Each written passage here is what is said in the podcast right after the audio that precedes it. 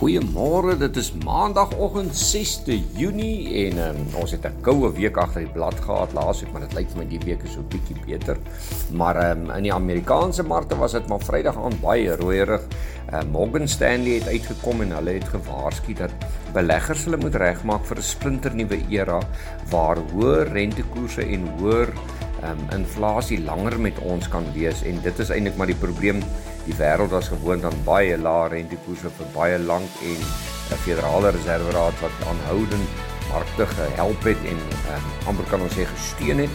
En ek dink dit gaan so 'n bietjie verander. Miskien is ons terug na 'n meer normale mark um, en hulle verwag dat hierdie prentjie um, amper kan uitspeel so in die afgevolgende 12 na 18 maande toe. So ons sal kyk wat hoe, hoe dit gaan gebeur. Maar nou ja, die Dow Jones uh Vrydag aand so 'n bietjie onder die druk 348 punte laer, dis minus 1% swakker op 32899 en die S&P 500 68 punte laer, 1,6% swakker op 4108. Ehm um, die Nasdaq 304 punte laer, 2,4% swakker op 12012.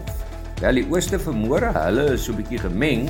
Nikkei van Japan 82 punte beter, 0,3 van 'n persent sterker op 27844.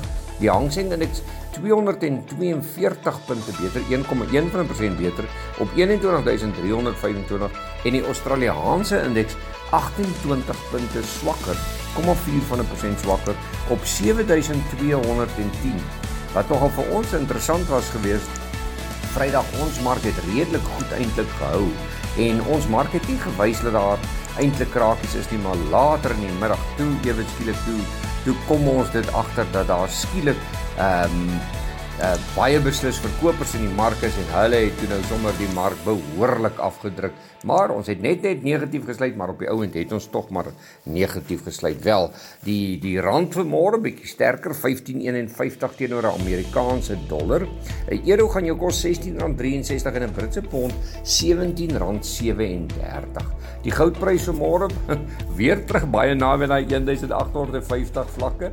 1856 vanmôre silwer net so oor die 22 22,2 en die platinum prys 1026 dis 9 dollar beter en palladium prys 22 dollar beter op 2008 Brent olie daai kopseer kind van ons 120.67 hy bly hardnekkig eenvoudig sterk.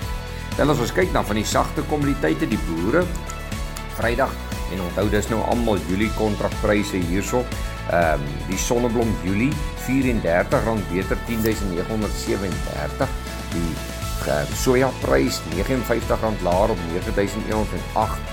Die koringprys R70 laer 7895. Wit mielies het R103 gedaal na R4426 en die geel mielieprys R111 gedaal na R4485 en terloops ek sien ons boere voer baie goeie baie mielies uit uh, na uit na die buiteland toe. Dit is goed vir die boere se sakke en ook goed vir ons omgewing en dan die kon R102 laer op 4512.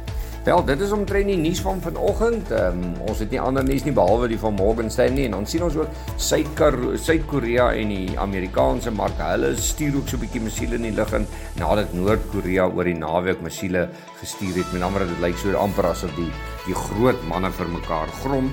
En dan interessant, ehm um, China is besig om 'n baie groot uh konferensie te hou rondom belegging en ekonomie Maar wat interessant is, hulle is nie so um, opgewonde om Amerika betrokke te kry nie. Ja, kom ons kyk hoe speel dit uit.